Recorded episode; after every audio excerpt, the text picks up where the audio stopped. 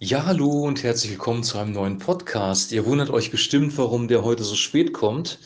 Wir machen uns ja manchmal unsere Pläne und ich hatte mir das heute Morgen sehr, sehr gut überlegt oder gestern überlegt, wie ich das heute mache. Alles war gut durchgeplant, war heute Morgen auch früh wach, aber ich hatte so dermaßen Kopfschmerzen, dass ich erstmal mich mit einer Tablette wieder ins Bett gelegt habe und deswegen jetzt so spät.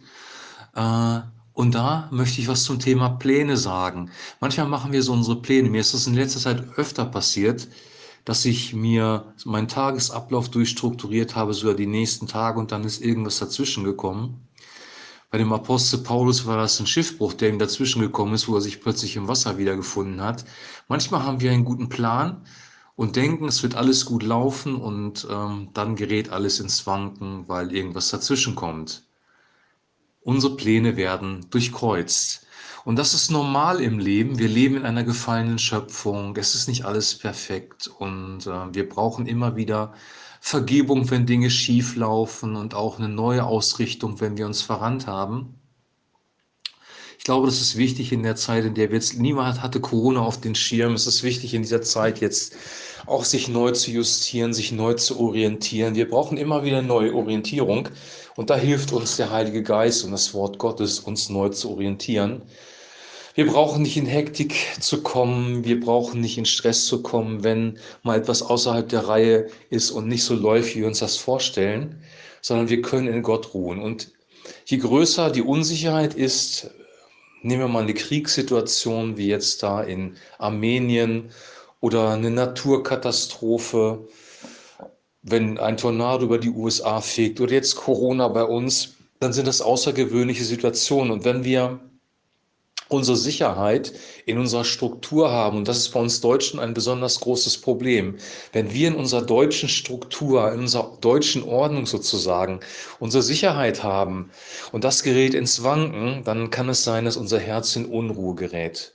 Und das, Gott, das möchte Gott nicht. Er möchte nicht, dass wir in Unruhe geraten, sondern dass wir im Frieden sind, weil ein, ein Teil der Frucht des Heiligen Geistes ist sein Friede. Ich möchte dich ermutigen, wirklich deinen Frieden nicht in deiner Kontrolle zu suchen, weil letzten Endes kann eine Ordnung auch Kontrolle sein. Ich möchte alles kontrollieren, ich möchte alles im Griff haben.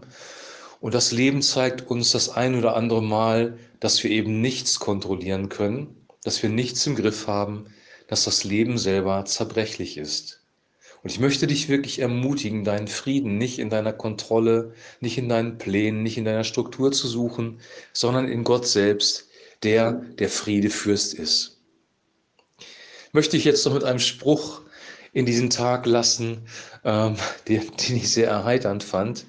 Ähm, da sagte mal jemand, ich weiß nicht, wer das war, der Name ist mir entfallen: Willst du Gott zum Lachen bringen, dann erzähle ihn von deinen Plänen. Willst du Gott zum Lachen bringen, dann erzähl ihn von deinen Plänen. Und da ist was Wahres dran.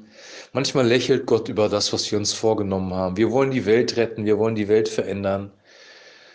Wir sollten vielleicht im Kleinen anfangen und bei ihm zur Ruhe kommen. Und da, wo wir Menschen begegnen, den Frieden Gottes weitergeben, dann wird sich das Reich Gottes ausdehnen, ausbreiten wie ein Sauerteig im Teig.